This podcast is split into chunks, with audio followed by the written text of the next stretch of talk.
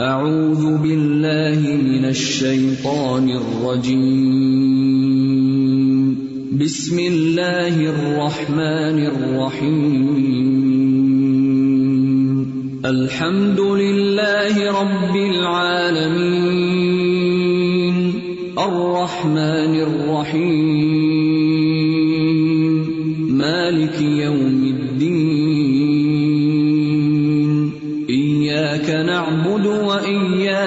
نستعين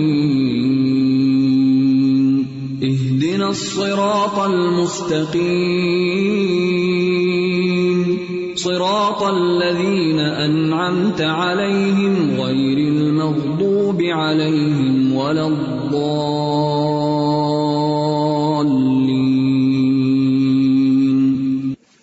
نحمده ونصلي على رسوله الكريم.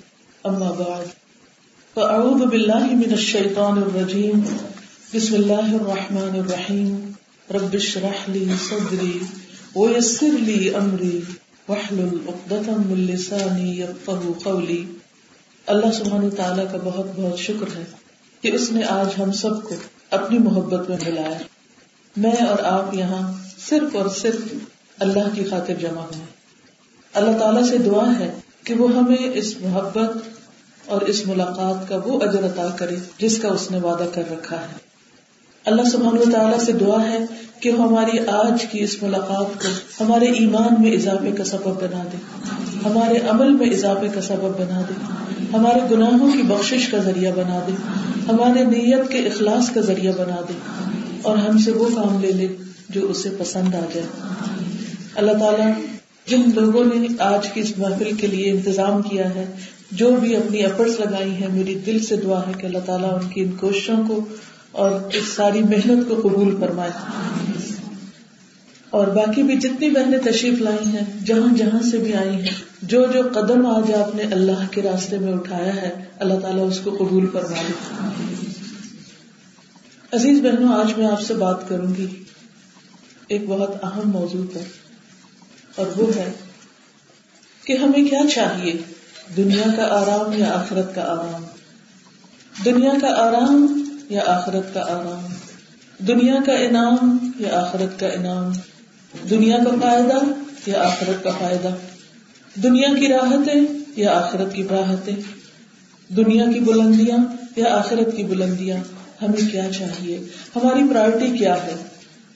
یقینی طور پر ہم سب دعا مانگتے ہیں کہ اللہ ہمیں دنیا میں بھی بھلائی عطا فرما اور آخرت میں بھی بھلائی عطا فرما۔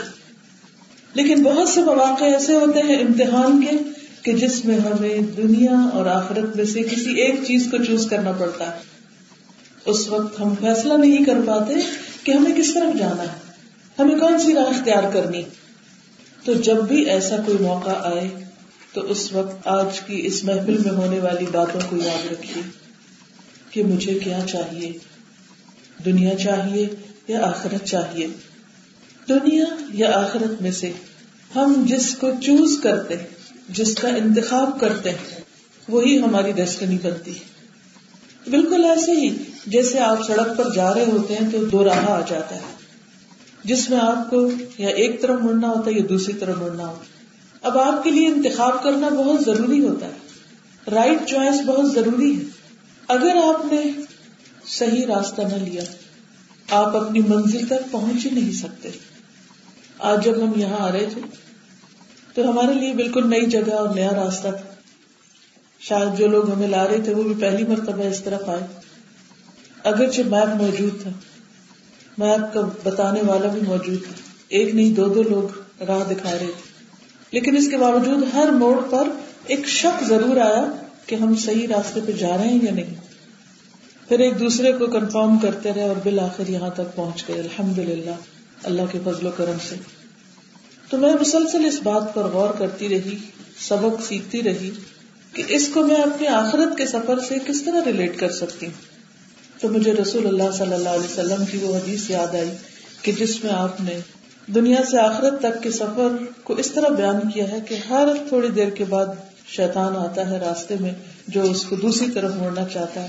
یعنی آپ نے ایک دفعہ ایک نقشہ بنایا زمین پر اور اس میں یعنی جیسے کہ ایک چکور باکس ہوتا ہے اور ایک طرف فرمایا کہ یہاں پر انسان ہے اور دوسرے اس کے اینڈ پر یعنی جہاں وہ باکس ختم ہوتا ہے وہاں پر اس کی آخرت ہے۔ اور جب وہ چلنے لگتا ہے تو درمیان میں آپ نے آڑے خط کھینچے کہ ہر راستے پر شیطان بیٹھا ہوا انسان ایک منزل پار کرتا ہے وہاں ڈسٹریکشن آ جاتی، پھر ایگزٹ آ جاتا ہے۔ اگلی منزل پار کرتا ہے تو سرات المستقیم پر ایک اور ایگزٹ آ جاتی، پھر ایک اور ایگزٹ آ جاتی۔ انسان کو چلنا سیدھے ہوتا ہے، لیکن ہر ایگزٹ پہ وہ تھوڑا سا ہل جاتا ہے۔ اور سوچتا ہے کہ میں ٹھیک رستے پہ جا رہا ہوں، مجھے ادھر تو نہیں جانا تھا۔ کیونکہ ہر اس ایگزٹ پر شیطان بہت ہی خوش نما کام لے کے کھڑا ہوتا ہے۔ حتیٰ کہ جب تک انسان ایمان پر جان نہیں دے دیتا، وہ خطرے سے باہر نہیں ہوتا۔ کیونکہ شیطان کی پوری پوری کوشش ہے کہ وہ انسان کو اصل راہ سے بھٹکا دے۔ اسی لیے ہم ہر روز، ہر نماز کی ہر رکت میں یہ دعا کرتے ہیں اح دن اسرات المستقیم، کہ اللہ ہمیں سیدھا راستہ دکھا۔ کہیں ایسا نہ ہو کہ کہیں کوئی غلط ڈسیزن لے لے۔ یعنی جو صاحب ایمان ہوتا ہے، وہ کسی بھی وقت بے خوف نہیں ہوتا۔ کیوں؟ اس لیے کہ اس کو صحیح منزل تک پہنچنا ہے۔ اگر ہمارے سامنے منزل بالکل واضح ہے، تو ہمیں اس تک پہنچنا ہے۔ مثلاً، آج ہمارے گھر سے نکل کر یہاں تک آنے کا مقصد اس ہال میں پہنچنا تھا۔ یہ ہماری منزل تھی۔ یہ کام تھا جو اس وقت ہم سب کر رہے ہیں۔ اگر ہم ایک بھی ایگزٹ غلط لے کر کہیں اور چل پڑتے، کسی پارک میں چلے جاتے، کسی اور تفریحی مقام پہ چلے جاتے، تو شاید بہت مزے کرتے، کسی ریسٹورینٹ میں نکل جاتے، کھاتے پیتے۔ اور ہنسی مزاق کرتے اور بہت انجوائے کر کے چلے جاتے، لیکن یہاں تو نہیں پہنچ سکتے تھے۔ اور کتنے لوگ ایسے ہوتے ہیں کہ جب وہ اپنی اصل منزل کو کھو دیتے، تو اس کی وجہ یہی ہوتی ہے کہ راستے میں کسی چیز سے اٹک جاتے۔ ہیں راستے میں ان کو کوئی مس لیڈ کرنے والا مل جاتا ہے۔ خواہ ان کا اپنا نفس ہو، اس کی خواہشات ہو کہ جو انسان کو کسی چیز کے اندر اتنا مشغول کر دیں اتنی اٹریکشن اس کے اندر ہو کہ انسان کا یہ بھی بہت اچھا لگتا ہے، یہ بھی ٹھیک ہے، اسی رستے پر ہی چل پڑتا ہوں، یہ یہی میری منزل ہے۔ بعض لوگوں کو شیطان بہکا کے لے جاتا ہے، بعض اوقات انسان غافل ہو جاتا ہے اور اپنی اصل منزل تک نہیں پہنچ سکتا۔ بعض اوقات اس کا علم درست نہیں ہوتا، وہ روڈ میپ درست نہیں ہوتا، لیکن جو شخص ان تمام فتنوں سے بچتے ہوئے صحیح روڈ میپ کو فالو کرتے ہوئے اپنی منزل کے حصول کے لیے ڈٹرمنڈ ہوتا ہے کہ نہیں، میں نے تو وہی پہنچنا ہے۔ رستے میں میں نے نہیں کھونا، میں نے گم نہیں ہونا۔ تو ایسا ہی انسان کامیاب ہو سکتا ہے۔ اور آبیسلی یہ اللہ سبحان و تعالیٰ کی مدد کے ساتھ ہوتا ہے۔ اس میں انسان نہ اپنے نفس پہ بھروسہ کر سکتا نہ لوگوں کی باتوں پہ بھروسہ کرتا بلکہ جو حقیقی یقینی علم ہمیں دیا گیا ہے کہ کس طرح اس منزل تک پہنچنا ہے، اس علم کے مطابق اللہ کی دی ہوئی توفیق کے ساتھ جب تک انسان پوری قوت، ارادی اور ڈٹرمنیشن کے ساتھ اپنے مقصد پر نظر رکھتے ہوئے سفر طے نہیں کرتا، تو انسان کہیں بھی منزل سے بھٹک کر، کھو کر گمراہی کی طرف اور نقصان کی طرف نکل سکتا ہے۔ اب بات اگر اسی سے آپ سمجھے کیونکہ گھر سے آپ سب اسی کیفیت سے دو چار ہو کر یہاں تک پہنچے کہ ہم ٹھیک جا رہے ہیں کہ نہیں جا رہے۔ یہی کیفیت آپ کو ساری زندگی اپنے ساتھ رکھنی ہے۔ دنیا میں اس زندگی کا سفر کرتے ہوئے بار بار خود کو چیک کرنا ہے کہ ہم ٹھیک جا رہے ہیں کہ نہیں جا رہے ہم ٹھیک جا رہے ہیں کہ نہیں جا رہے ہم اللہ کے رستے پہ ہیں یا نہیں؟ ہماری ڈائریکشن ٹھیک ہے یا نہیں؟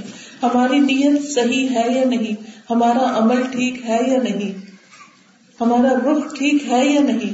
کیا واقعی انی وجہ تو وجہ فطر السماوات والارض حنیفا وما انا من المشرکین کہ میں نے اپنا رخ انی وجہ تو وجہ اپنا چہرہ یکسو ہو کر اپنے رب کی طرف کر لیا جس کا کوئی شریک نہیں بالکل یکسو ہو کر میری عبادت، میری زندگی، میرا جینا، میرا مرنا، میری نماز، میری قربانی اور میرا جینا مرنا سب اللہ رب العالمین کے لیے لا شریک لہو، اس کا کوئی شریک نہیں جب تک میں بار بار اس مقصد پر اپنے آپ کو چیک نہ کروں، اپنے آپ کا جائزہ نہ لیتی رہوں، تو امن سے، اطمینان سے بیٹھ ہی نہیں سکتے کبھی یہ نہ سوچے کہ ایک دفعہ ہم دین کے رستے پہ چل پڑے ہیں، یا نیکی کے رستے پہ آ گئے ہیں، یا قرآن مجید پڑھنا شروع کر لیا ہے، یا قرآن مجید مکمل کر چکے ہیں، یا کورس ختم کر لیا ہے۔ تو خلاصہ کلام یہ ہے کہ ہم سب خطرے میں ہیں۔ جب تک ایمان پر خاتمہ نہ ہو جائے۔ واضح؟ یہ بات سب کو سمجھ آ گئی؟ ہم سب خطرے میں ہیں جب تک ایمان پر خاتمہ نہ ہو جائے۔ ایک شخص ساری زندگی نیک کام کرتا ہے، لیکن مرنے سے پہلے کوئی ایسا غلط کام کرتا ہے کہ اس کے لیے جنت حرام ہو جاتی۔ کیونکہ حسن خاتمہ سے محروم رہا ہو۔ جو آخری ایگزٹ تھی، اس میں وہ بہر کیا آخری عمر میں آخری عمل خراب کر دیا۔ اور ان مل اعمال بھی خواتین اعمال کا دار و مدار ان کے خاتمے پر۔ تو عزیز بہنوں، خواہ ہم نے کتنا بھی قرآن پڑھ لیا، کتنے بھی اچھے کام کر لیے، کتنے بھی بڑے نیکی کے کام کیے ہوں، کبھی ان پر فخر اور غرور نہ ہو۔ کبھی بھی ان کو اپنے لیے کافی نہ سمجھے۔ کبھی یہ نہ سمجھے کہ مجھے تو سب کچھ آتا ہے۔ کبھی نہ سمجھے کہ میں تو سب کچھ کرتی ہوں، اور کیا کرنا ہے؟ بازوقت بہنوں سے کہا جاتا ہے نا کہ آؤ قرآن کی محفل میں یا مزید سیکھو۔ تو کہتے ہیں کہ ہم مسلمان نہیں، ہم نماز بھی پڑھتے ہیں، ہم روزہ بھی رکھتے ہیں، ہم نے حج بھی کیا ہوا ہے، ہم تلاوت بھی کرتے ہیں، اور کیا کرنا ہے؟ نہیں، بہت کچھ کرنا ہے۔ چونکہ ہمیں پتا نہیں کہ کیا کیا کرنا ہے، اس لیے ہمیں سمجھ نہیں آتی۔ لیکن جو شخص اپنا راستہ، علم کا راستہ بنا لیتا ہے، اور ہر روز اس پر ایک نئی چیز کا انکشاف ہوتا ہے تو تو اسے بہت شدید احساس ہونے لگتا ہے۔ ابھی تو کچھ بھی نہیں کیا۔ اللہ اتنی دیر سے سمجھ آئی۔ اتنا لیٹ شروع کیا۔ اتنی زندگی گوا دی۔ ہمیں پہلے کیوں نہ خبر ہوئی؟ ہم اس سے پہلے یہ کام شروع کرتے تو زیادہ اچھی طرح کرتے، بہتر کرتے۔ چلو، پر اللہ کا شکر ہے کہ اب بھی پتا تو چل گیا۔ تو عزیز بہنوں، کبھی بھی علم حاصل کرنے میں اور علم کے رستے پہ ہمیشہ چلتے رہنے میں سستی نہ کرے۔ کیونکہ کوئی بھی انسان علم میں کامل نہیں ہوتا۔ اللہ کے رسول صلی اللہ علیہ وسلم کو کیا حکم دیا گیا؟ سورت میں، وقل رب زدنی علما۔ آپ کہہ دیجیے، اے میرے رب، میرے علم میں اضافہ فرما۔ مجھے زیادہ علم عطا فرما۔ اگر اللہ کے پیارے رسول محمد صلی اللہ علیہ وسلم کو یہ حکم دیا جا رہا ہے کہ آپ بھی کہیے کہ میرے علم میں اضافہ کر دیجیے۔ اور علم دیجیے، اور زیادہ دیجیے۔ تو پھر ہم سب کے لیے کیا حکم ہو سکتا ہے؟ کہ جتنا آتا ہے اتنا ہی کافی، نہیں کافی۔ ساری زندگی سیکھنا۔ پھر بات یہ ہو رہی تھی کہ ہمیں ڈرتے ہوئے زندگی بسر کرنی۔ اور ہمیشہ یہ دیکھتے رہنا ہے کہ ہم چاہتے کیا دنیا کا آرام یا آخرت کا آرام؟ اس بارے میں رسول اللہ صلی اللہ علیہ وسلم کی ایک حدیث ہے۔ حدیث قدسی ہے، اللہ تعالیٰ فرماتے ہیں، مجھے میری عزت کی قسم، میں اپنے بندے پر دو امن جمع کرتا ہوں، نہ دو خوف۔ اگر میرا بندہ دنیا میں مجھ سے امن میں رہا یعنی مجھ سے نہیں ڈرا، تو میں اسے بندوں کے حشر والے دن خوف دلاؤں گا۔ جو بندہ دنیا میں مجھ سے نہیں ڈرتا ڈر ہو کے، بے خوف ہو کے کام کرتا ہے، تو اس کو کس دن سخت خوف لاحق ہوگا؟ حشر کے دن، جب بندوں کو اکٹھا کریں گے اللہ تعالیٰ۔ اور جو دنیا میں مجھ سے ڈر گیا، تو لوگوں کے جمع ہونے کے دن میں اسے امن عطا کروں گا۔ آئیے بہنوں، اپنے دل کا جائزہ لیں کہ ہمارے دل میں اللہ سبحان و تعالیٰ کا ڈر کتنا ہے۔ ہم سب اس بات کا دعویٰ کرتے کہ ہمیں اللہ کا بہت ڈر ہے۔ ہم ڈرتے ہیں۔ لیکن کیا واقعی ہم ڈرنے والے ہم سب کو اس بات کے بارے میں خود کا جائزہ لینا چاہیے کہ کیا ہم اللہ تعالیٰ سے ڈرنے والے ہیں یا نہیں۔ اس کا کیا کرائٹیریا ہوگا؟ کیسے پتا چلے گا؟ کہنے کو تو کوئی بھی کہتے ہو جی مجھے تو ڈر ہے. خاص طور پر آپ نے دیکھا ہوگا کہ اگر کسی بندے سے کبھی کہا جاتا ہے خدا سے ڈرو، اب نسل اپنے بچے کو کہتے خدا کا خوف کرو. یا کسی اور انسان کو کہتے کہ اللہ سے ڈرو اور یہ نہ کرو۔ تو کہتے تم اپنا کام کرو، تم ڈرو، میں ڈرتا ہوں پہلے سے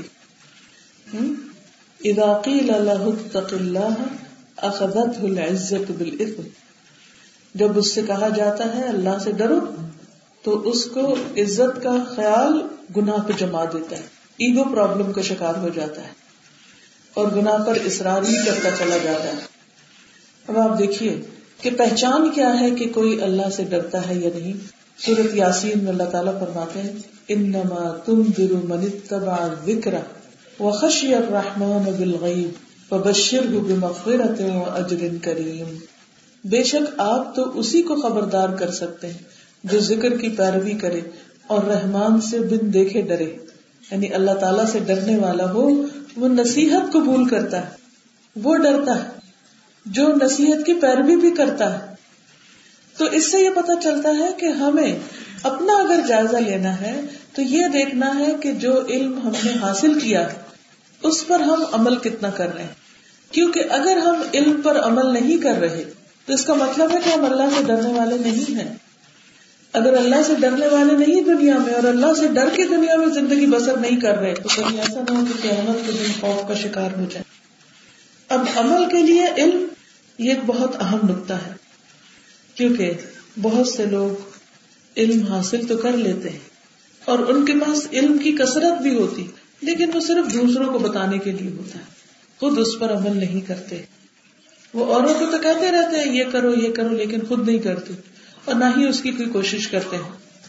ابو دردا ایک صحابی ہے رضی اللہ عنہ۔ وہ کہتے ہیں، آپ اس وقت تک متقی نہیں بن سکتے جب تک کہ عالم نہ ہو۔ یعنی علم نہ ہو تو تقوی نہیں آتا۔ اور آپ کا علم اس وقت تک خوبصورت نہیں ہو سکتا بیوٹیفائی نہیں ہو سکتا جب تک کہ آپ اس پر عمل نہ کریں۔ یعنی جب تک علم پر عمل نہ ہو اس علم کی خوبصورتی انسان کے اندر نظر نہیں آتی۔ حسن بصری کہتے ہیں، عالم وہ ہوتا ہے جس کا عمل اس کے علم کے مطابق ہو اور جس کا عمل اس کے علم کے خلاف ہو، وہ بس روایت کرنے والا ہے۔ وہ صرف ٹرانسمٹ کر رہا ہے۔ ادھر سے پڑھ، ادھر سے سن، ادھر سے لے اور آگے دے بس دیٹس اٹ وہ اسے اپنے لیے نہیں لے رہا، وہ صرف دوسروں کے لیے لے رہا کہ میں نے ان کو بتانا ہے ان کو بتانا ہے اس کو نصیحت کرنی ہے، لہٰذا میں علم جمع کر لوں۔ تو یہ نیت کا ہی فرق ہو گیا نا۔ تو جب انسان علم کی مجلس میں آئے، علم سے واسطہ پڑے تو پہلی چیز یہ ہونی چاہیے کہ عمل کی نیت سے بیٹھے۔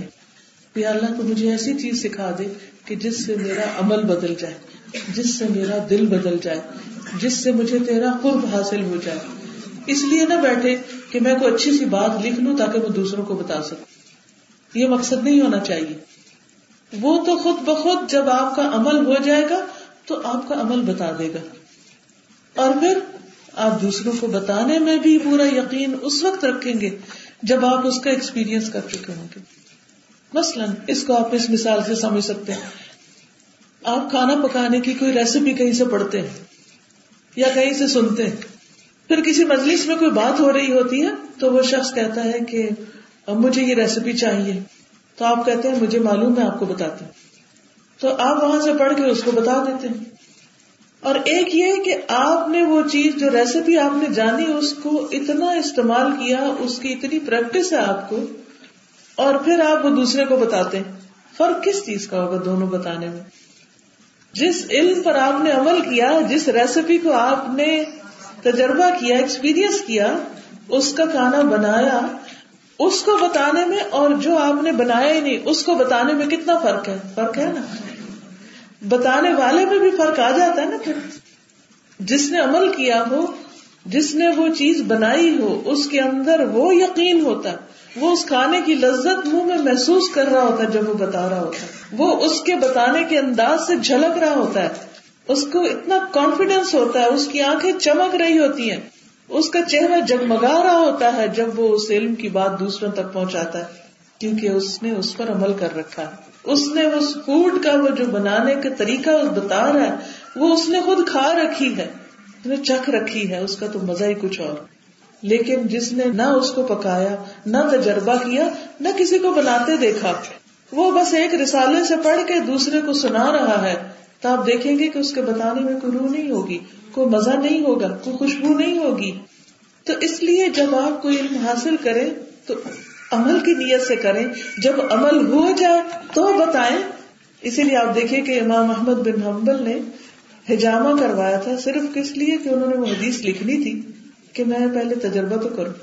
وہ ہر حدیث پر خواہ ایک دفعہ عمل کرتے لیکن کرتے تاکہ میں جب اس کو لکھوں تو اس کا لکھنا میرے حق میں حجت و خلاف حجت نہ ہو۔ تو آپ جتنے چاہیں نوٹس بنائیں، بڑی بڑی کوٹیشن ڈالیں، لیکن اگر وہ صرف آپ پڑھنے کے لیے لکھ رہے ہیں، بتانے کے لیے لکھ رہے ہیں، تو اس کا مزہ نہیں ہوگا۔ تو علم کا نور سینے میں جب اترتا ہے، جب انسان اس پر عمل کرتا ہے۔ حسن بصری کہتے ہیں، جو شخص علم میں لوگوں سے برتر ہے، وہ اس بات کے لائق ہے کہ عمل میں بھی لوگوں سے برتر ہو۔ یعنی اس کا اخلاق، اس کا طور طریقہ اور اس کا چلنا پھرنا، ہر چیز دوسروں سے فرق ہو۔ مثلاً ہم نرمی کے بارے میں بہت سی احادیث پڑھتے ہیں۔ ایک حدیث میں آتا ہے کہ جو نرمی سے محروم کر دیا گیا، وہ ہر خیر سے محروم کر دیا گیا۔ اب جس نے یہ حدیث پڑھی ہے، وہ کیا کرے گا؟ کہ ہر خیر حاصل کرنے کے لیے نرمی اختیار کرے گا۔ لیکن کتنے لوگ معاملہ کرتے وقت لوگوں سے نرمی برتتے ہیں؟ کتنے لوگوں کے کلام میں خیر خواہی ہوتی؟ کتنے لوگوں کے اندر ایک محبت کی چاشنی ہوتی ہے جب وہ دوسرے سے معاملہ کر رہے ہوتے اور کتنے لوگ اس حدیث کے خلاف جا کر اپنا نقصان پہ نقصان کیے چلے جا رہے ہوتے بازو کا چھوٹی سی بات ہوتی ہے اور فلیئر اپ ہو جاتے ہیں۔ اور باہر تو پھر بھی شرم کے شرمی کچھ نرمی کر ہی لیتے اپنے بچوں کے ساتھ اور اپنے میاں کے ساتھ اور اپنے سسرال کے ساتھ اور اپنے بزرگوں کے ساتھ۔ ہماری گفتگو، ہماری زبان، ہمارا رویہ، ہمارا معاملہ اپنے بڑوں کے ساتھ کیا ہوتا ہے؟ خود اپنے پیرنٹس کے ساتھ بازو کا اپنی ماں کے ساتھ، اپنے باپ کے ساتھ، اپنے روحانی والدین، اپنے استاد کے ساتھ۔ کوئی بھی انسان جس سے ہمیں کوئی فائدہ پہنچا، اس کے ساتھ۔ یتیم مسکین کے ساتھ، جس کا اسٹیٹس ہم سے لو ہو، اس کے ساتھ۔ ہمارا معاملہ کیا ہوتا ہے؟ تو آپ دیکھیے کہ اس علم کا نور ہمارے اندر کیسے اترے گا کہ جس کو ہم نے پڑھا اور اپلائی کہیں بھی نہیں کیا ہر ایک کو جھڑک جھڑک اور ڈانٹ ڈانٹ کے بعد کہ اپنے اندر ایک ایسی سپرمیسی فیل کی دوسروں کے مقابلے میں کہ ہم زیادہ بہتر ہیں باقی تو ساری دنیا ہی غلط ہے۔ تو پھر اس علم کی جو راحت ہے، جو لذت ہے، جو خوشی ہے، جو خوشبو ہے، وہ نہیں پا سکیں گے۔ اس لیے چھوٹی بات ہو یا بڑی فوکس اور مقصد اس پہ ہونا چاہیے کہ میں نے اس کو پریکٹس کرنا ہے، میں نے اس کو چکھنا ہے، میں نے اس کو کرنا ہے۔ اور بیبی اسٹیپس لیجیے چھوٹے چھوٹے اسٹیپس لیجیے لیکن اس کو کرتے جائیے۔ آپ دیکھیں گے کہ بچے کس طرح دوڑنا سیکھتے ہیں۔ کیا وہ ماں کے پیٹ سے سیکھ کر آتے نہیں۔ ان کو دو سال لگتے ہیں پراپر طریقے سے چلنے میں اس میں بھی گرتے ہیں بازو کا اب دیکھیے، پہلے مہینے میں تو پاؤں پہ کھڑے بھی نہیں ہو سکتے، پھر آہستہ آہستہ کھڑے ہونے لگتے پھر جان پکڑتی ان کی ٹانگیں، ان کے مسل اسٹرانگ ہونے لگتے پھر وہ بعض بچے نو مہینے میں اسٹیپ اٹھاتے ہیں، بعض سال میں، بعض اس سے بھی بعد۔ پھر اس دو سال میں ذرا تیز چلنے لگتے تین سال میں اور چال ہو جاتے چار میں اور پانچ میں اور۔ اب اگر کوئی شخص یہ چاہے کہ وہ دو سال میں ہی پانچ سال کے بچے کی طرح دوڑ سکے تو نہیں دوڑ سکتا۔ اس کو ٹائم لگے گا۔ تو اسی طرح عمل میں بھی پیاری بہنوں، ایک دن میں نہیں دوڑ لگ سکتی۔ کہ آج پڑھا ہے اور آج سیکھے تو آج دوڑنے لگ جائیں۔ ٹھیک ہے اس میں ہم بیبی اسٹیپس لیں گے، ایک ایک چیز پہ کرتے جائیں گے، کرتے جائیں گے ان شاء اللہ قدم جمتے جائیں گے اور پھر آپ دیکھیں گے کہ ایک دن آپ نیکی کے رستے میں دوڑ لگا دیں گے، کیونکہ آپ بہت سارے کام اس کے آلریڈی کر چکے ہیں۔ پھر اسی طرح ابن مسعود کہتے ہیں، بہت ساری حدیثیں جمع کر لینا اور ان کو روایت کر دینا علم نہیں۔ علم تو اللہ کی خشیت کا نام ہے، جس کی ابھی ہم نے بات کی۔ کہ جو شخص دنیا میں اللہ سے ڈرے گا، اللہ تعالیٰ آخرت میں اس کو امن عطا کرے گا۔ اور یہ خشیت، یہ تقوی، یہ خوف کب آتا ہے؟ جب انسان اس علم پر عمل کرتا ہے اور نصیحت قبول کرتا ہے۔ ان نما تم برو من اتبع ذکر و خشی الرحمان بالغیب و بشر بمغفرت و اجر کریم۔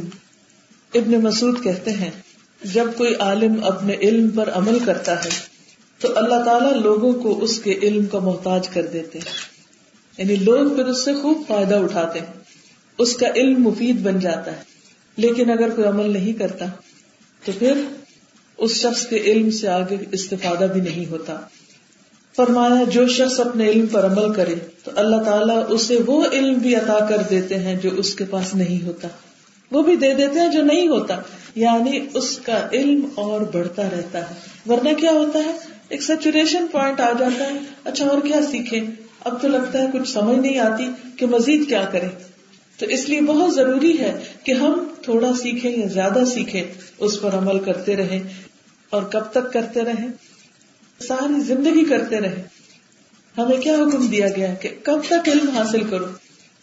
مومن کب تک سیکھتا ہے؟ تک۔ زندگی کے آخری دن تک۔ کتنے ہی ائمہ کرام ہے جن کی حالت نظر کا وقت آ گیا۔ لیکن جب ان کی عیادت کے لیے کوئی عالم حاضر ہوا، تو اس وقت بھی انہوں نے ان سے مسئلہ پوچھ لیا۔ کیونکہ علم کا راستہ جنت کا راستہ ہے۔ اسی طرح ایک امام تھے کہ ان کے پاس جب ان کی وفات کا وقت قریب آیا اور موت کی بے ہوشیوں میں تھے، تو بیچ میں سے ان کو ہوش آئی۔ تو دیکھا کہ ایک دوسرے عالم ان کے پاس کھڑے تو وہ ان سے فوراً وراثت کا مسئلہ پوچھتے اور وہ ان کو بتاتے اس کے بعد وہ گھر سے نکلتے، تھوڑی دیر آگے جاتے ہیں تو پیچھے سے رونے کی آواز آتی ہے کہ دنیا سے رخصت ہو چکے۔ اس حد تک لوگوں نے اس حدیث پر عمل کیا۔ عزیز بہنوں، ہم اپنے بارے میں دیکھیں کہ ہر روز ہم کیا سیکھتے ہیں، کیا پڑھتے ہیں، کیا سنتے ہیں، اور ان میں سے عمل کے کون سے نقطے نکالتے ہیں؟ اور اس کے ہم کتنے حریص ہوتے ہیں کہ کسی بھی مجلس میں بیٹھے کسی بھی انسان کے پاس بیٹھے اس کے پاس جو فائدہ مند علم ہو، اس کے بارے میں اچھا سوال کرے اور اس سے پوچھے تبھی فائدہ ہے نا۔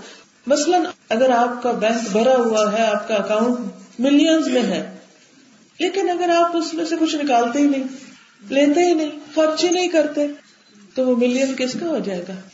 اگر تو بچوں کو پتا ہے، تو بعد میں بانٹ لیں گے۔ نہیں تو بینک والے ہی فائدہ اٹھائیں گے۔ کیا حاصل ہوگا؟ کچھ بھی نہیں۔ اسی طرح اگر علم میں سے خرچ نہیں کرتے یعنی اس پر عمل نہیں کرتے، اس سے فائدہ نہیں اٹھاتے، تو وہ پھر آخرت میں بھی فائدہ نہیں دے گا، بلکہ انسان کے خلاف حجت بن جائے گا۔ تو علم خشیت پیدا کرتا ہے۔ علم اللہ کا ڈر پیدا کرتا ہے۔ جیسا کہ قرآن مجید کی ایک اور آیت آتی ہے۔ انما یخش اللہ من عباده العلماء۔ بے شک اللہ سے ڈرتے ہیں اس کے علم والے بندے۔ اگر ہم چاہتے ہیں کہ آخرت میں امن سے رہے تو کیا کرنا ہوگا؟ دنیا میں ڈر کے رہنا ہوگا۔ کس سے ڈر کے؟ لوگوں سے نہیں، اللہ سے ڈر کے۔ اگر ہم چاہتے ہیں کہ ہمارے اندر اللہ کا ڈر پیدا ہو تو کیا کرنا ہوگا؟ علم حاصل کرنا ہوگا۔ بات واضح؟ یعنی دو میں سے ایک ڈر تو دیکھنا پڑے گا۔ یا دنیا کا یا آخرت کا۔ اگر ہم چاہتے ہیں کہ دنیا میں ڈر کے رہے تو آخرت کا ڈر، آخرت کا خوف آخرت کی پریشانی ختم ہو جائے گی۔ وہاں امن سے بیٹھے ہوں گے۔ وہ فل غرفات آمنون۔ پر امن پر سکون خوش۔ اور اگر ہم دنیا میں بے خوف ہو کے جی رہے جو دل میں آتا ہے بولتے ہیں، جو دل میں آتا لکھتے ہیں، جو دل میں آتا کسی کو کہتے ہیں، جو دل میں آتا کھاتے ہیں، حرام ہے، حلال ہے، جو جی چاہتا ہے کرتے ہیں۔ تو اس کا مطلب ہمیں کوئی ڈر نہیں ہے۔ اللہ سے ڈرنے والا سوچ کے بولتا ہے۔ اللہ سے ڈرنے والا سوچ کے معاملہ کرتا ہے کسی کے ساتھ۔ تو جب اللہ کا ڈر دل میں آ جاتا ہے، تو پھر انسان کی ساری زندگی بدل جاتی۔ ہر چیز کے اندر ایک تبدیلی آ جاتی۔ اور اگر نہیں ڈر، تو پھر تیار رہے انسان آخرت کے خوف اور ہول کے لیے۔ اب دیکھیے، جو شخص اللہ سے ڈر کے زندہ رہتا ہے، جب موت کے فرشتے اس کے پاس آئیں گے، تو سلام کرتے ہوئے امن کے ساتھ، امن کا پیغام دیتے ہوئے، یا النفس المطمئنہ، ارجعی الى ربک راضیتا مرضیہ۔ اے نفس مطمئنہ، چلو واپس اپنے رب کی طرف۔ اس حال میں کہ تم راضی ہو، مطمئن ہو۔ فدخلی فی عبادی ودخلی جنتی۔ میرے بندوں میں اور جنت میں داخل ہو جاؤ۔ اللہ تعالیٰ ہمیں ان لوگوں میں شامل کر دے۔ لیکن یہ کب ممکن ہے؟ جب انسان دنیا میں اللہ سے ڈرتے ہوئے زندگی بسر کرے، کسی کا حق نہ مارے، کسی کے اوپر الزام تراشی نہ کرے، کسی کی غیبت نہ کرے، کسی کی چگلی نہ کرے، کسی کو تانے نہ دے، کسی کا دل نہ توڑے۔ اب یہ ہے کہ اللہ سبحانہ تعالیٰ نے ہمیں اختیار بھی دیا۔ کس چیز کا اختیار؟ کہ ہم چاہیں تو اچھا رستہ اختیار کریں، اور چاہیں تو ناشکری والا رستہ۔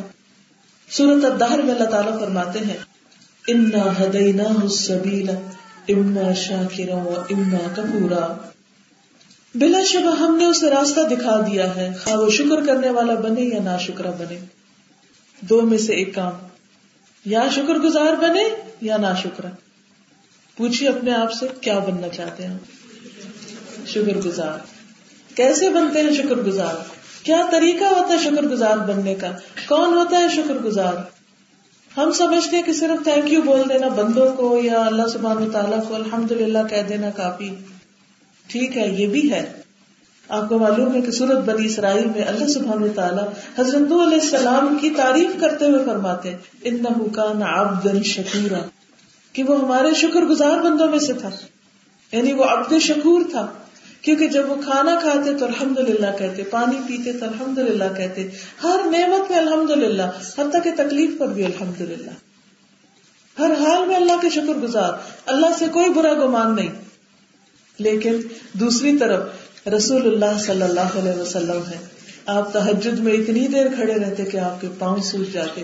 جب کسی نے کہا کہ آپ کیوں اتنی دیر کھڑے رہتے ہیں؟ اللہ تعالیٰ نے آپ کے تو اگلے پچھلے سارے گنا معاف کر دیے ہیں۔ آپ تو اس کے چنے ہوئے بندوں میں سے پھر اتنا لمبا قیام کیوں کرتے ہیں؟ تو معلوم ہے نا کہ آپ نے کیا فرمایا تھا۔ افلا اکون عبدا شکورا؟ کیا میں اللہ کا شکر گزار بندہ نہ بن جاؤں؟ میں اللہ کا شکر ادا کرنا چاہتا ہوں۔ اس لیے عبادت میں اپنے آپ کو تھکاتا ہوں۔ پیاری بہنوں جب ہمیں فجر کے لیے اٹھنا ہوتا ہے، تو ہم کس حال میں اٹھتے ہیں؟ اور اس وقت جب ہمارا نفس راضی نہ ہو کہ وقت پر اٹھ کر نماز پڑھے، تو اس وقت اپنے آپ سے کہا کرے افلا ابونا ابدن شکورا؟ اللہ نے مجھ پر اتنی نعمتیں کی، اتنی رحمتیں، اتنی عنایتیں، کیا میں اللہ کی شکر گزار بندی نہ بنوں؟ کیا میں دیر سے نماز پڑھوں گی جب دن چڑھ جائے گا؟ کیا میں نماز غفلت میں گنوا دوں گی؟ نہیں، مجھے تو اللہ کا شکر گزار بننا بننا۔ جب اس کی راہ میں صدقہ خیرات کا وقت آئے، تو اس لیے نہیں صرف صدقہ کہ ہو، آج میں نے بہت برا خواب دیکھا تو صدقہ کر لوں۔ یا فلاں مشکل آ گئی ہے، تو صدقہ کر دوں اللہ کے پیارے اور شکر گزار بندے صرف مشکل آنے پہ نہیں، ہر حال میں صدقہ کرتے رہتے۔ کیوں؟ شکر گزار بننے کے لیے۔ اللہ نے مجھے دیا ہے۔ میں اپنے مال میں سے ضرورت مندوں پر خرچ کروں گا۔ میں دوسروں کے لیے دروازے کھولوں گا کیونکہ اللہ نے مجھے دیا۔ اللہ نے مجھے علم دیا، میں دوسروں کے لیے رہنمائی کا کام کروں گا۔ اللہ نے مجھے فلاں اور فلاں نعمت دی ہے، میں دوسروں کے لیے ان چیزوں کو عام کر دوں گا۔ اس لیے اللہ تعالیٰ روز دیکھ رہے ہیں، میرا یہ بندہ کیا بنتا ہے؟ ابدن شکورا بنتا ہے یا کفورا بنتا ہے؟ نہ شکرا بنتا ہے۔ تو ہمیں کیا بننا ہے؟ ابدن شکورا شکر گزار بندہ۔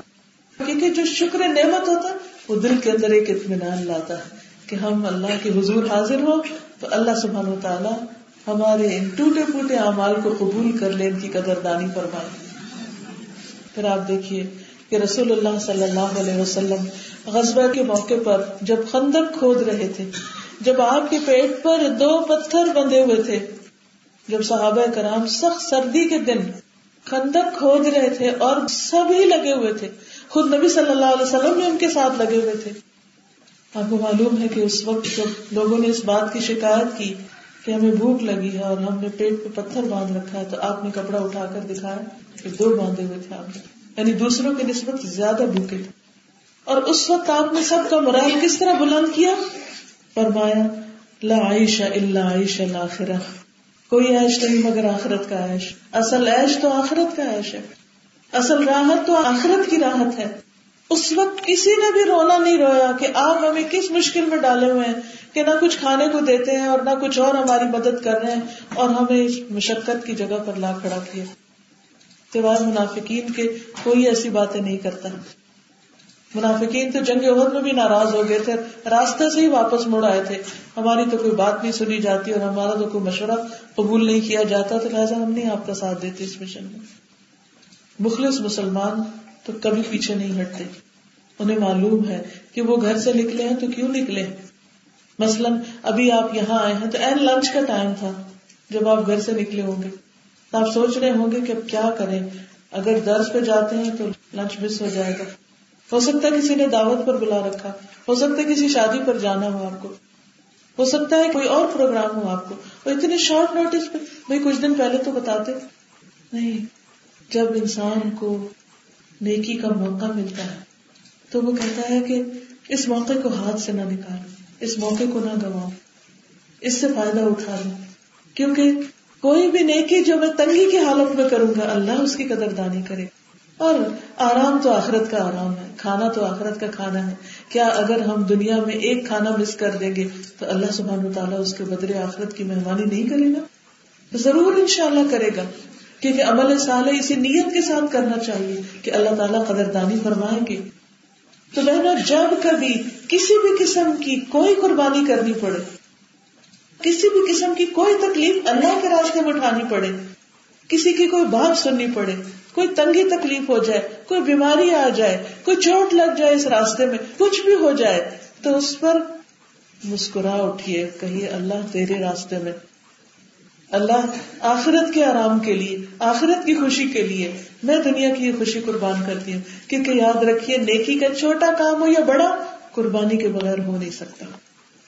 چاہے جسم کی زکات ہو یعنی عملی طور پہ کچھ کرنا ہو، جس میں حقوق اللہ میں سے نماز اور حقوق العباد میں سے خدمت کسی کی عادت کوئی بیمار ہو تو اس کا خیال کسی کے لیے کھانا بنانا، کسی کے لیے ڈرائیونگ کرنا، کسی کی تیمارداری، کسی کی کوئی اور مدد بوڑھے لوگوں کی خدمت، بچوں کی، یتیموں کی، مسکینوں کی، ان کے لیے بھاگ دوڑ، ان کے لیے آرام کا سامان، مہیا کرنا ایون اپنے گھر کے بچوں کے لیے، اپنے بچوں کے لیے اچھے طریقے سے کوشش کرنا، یہ سارا آپ کو تھکاتا ہے۔ ہو سکتا ہے کہ آپ ان خواتین میں سے جو سارا دن بھاگ رہی بھاگ رہی بھاگ رہی۔ صبح سب سے پہلے اٹھتی اور بچوں کی ساری خدمت کرتی اور پھر کھانا بناتی اور پھر بچوں کو اسکول لے کے جا رہی اور پھر اسکول سے واپس لا رہی اور پھر ان کے کپڑے دھو رہے لانڈری کر رہے ہیں، گھر صاف کر رہے ہیں، شوہر کی باتیں سن رہے ہیں بازو کے سسرال والے بھی بیچ میں آ کے کچھ سنا دیتے ہیں۔ سارا دن بھاگ رہے بھاگ رہے، اور پھر اپنے لیے وقت نکالتی کہ عبادت بھی ساری ہو جائے۔ نماز بھی ہو، قرآن بھی ہو، اور پھر اس بات کی بھی ہرس رکھتی ہے کہ دین کی تعلیم کے لیے کچھ وقت نکالے اور آپ تھک کے بیٹھ جاتی کہ اللہ، اس وقت سوچیے کیا خیال آتا ہے۔ یہ تو نہیں کہ میری تو قسمت پھوٹی ہوئی ہے۔ یہ سب مصیبت میرے گلے میں پڑی ہوئی اور یہ سب وائی یہ سب میں ہی کیوں کروں؟ پلاں کو تو نہیں کرنا پڑتا اور پلاں کو نہیں کرنا پڑتا۔ نہیں۔ اس وقت بھی کہا کہ الحمد للہ الحمد للہ اللہ نے مجھے گھر کی چھت دی۔ الحمد للہ اللہ نے پیارے پیارے بچے دیے۔ الحمد للہ اللہ سبحان و تعالیٰ نے کھانے کو دیا۔ خریدنے کی قوت دی کہ لا کے پکا سکتی ہوں۔ کتنے ہی لوگ ایسے ہیں کہ جن کے بچے بھی ہیں لیکن گھر نہیں ہے ان کا۔ جن کے پاس اس دن کھانا خریدنے کا اور پکانے کا پیسہ نہیں ہے۔ جن کے پاس بجلی نہیں ہے۔ جن کے پاس پانی صاف نہیں ہے۔ اللہ تو نے مجھے ساری نعمتیں دی۔ میں کیسے نہ شکری ہو سکتی؟ کتنی خواتین ایسی ہیں کہ جن کے شوہر نہیں ہے اللہ تو نے شوہر دیا، کیا ہوا تھوڑا سخت مزاج ہے؟ تو کوئی بات گھر تو ہے نا میرا۔ ایک وقت تھا لوگ شوہر کو سر تاج کہتے تھے، نہیں، میرے سر کا تاج ہے، میری عزت ہے، میری آبرو ہے۔ لیکن اب وہ اس کو وبال جان سمجھ۔ دیکھیے، تاج جو ہوتا ہے نا، وہ سر پہ بوجھ ضرور ہوتا ہے۔ یعنی جو تاج پہنتا ہے نا سر، وہ تھکتا ضرور ہے۔ کیونکہ کوئی بھی چیز آپ کو مشقت کے بغیر نہیں ملتی۔ ہر چیز کی ایک کاسٹ ہے۔ ہر چیز کے پیچھے ایک تکلیف بھی۔ ہر پھول کے ساتھ ایک کانٹا بھی ہے۔ کیا ہوا اگر اس زندگی میں تھوڑے بہت پرابلم بھی ہیں؟ کیونکہ دنیا ایش کی جگہ نہیں ہے۔ دنیا مکمل امن کی جگہ نہیں ہے۔ دنیا مکمل راحت کی جگہ نہیں ہے۔ مومن کا تو ایک کانٹا بھی چپتا ہے۔ تو آخرت میں اس کے لیے اجر ہے۔ کس طرح ہم ان ساری چیزوں سے بے خوف ہو سکتے جس کی سوچ درست ہوگی، جو ساری تھکاوٹ پر اللہ کا شکر ادا کرے گا، اللہ اس کے لیے آخرت میں عمل لکھ دے گا۔ اگر صرف دنیا کے عیش و عشرت کے پیچھے بھاگنا ہی زندگی ہوتی، تو نبی صلی اللہ علیہ وسلم اپنی پیاری بیٹی فاطمہ کے لیے رضی اللہ تعالی عنہ دنیا بھر کے عشرت کے سامان اکٹھے کر دیتے۔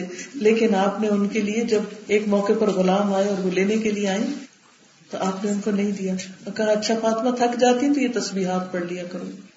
تمہاری تھکاوٹ دور ہو جائے گی۔ نہ انہوں نے کہا میں دنیا کی بدقسمت عورت ہوں، سب لوگ تو غلام اور خادم لے کے جا رہے ہیں اور میرا باپ کس قسم کا باپ ہے، مجھے تو کچھ بھی نہیں دے رہا۔ نہیں۔ کتنی پیاری چیز دی ان کو۔ اللہ کا ذکر اور اللہ کی تصویرات کا نسخہ بتایا۔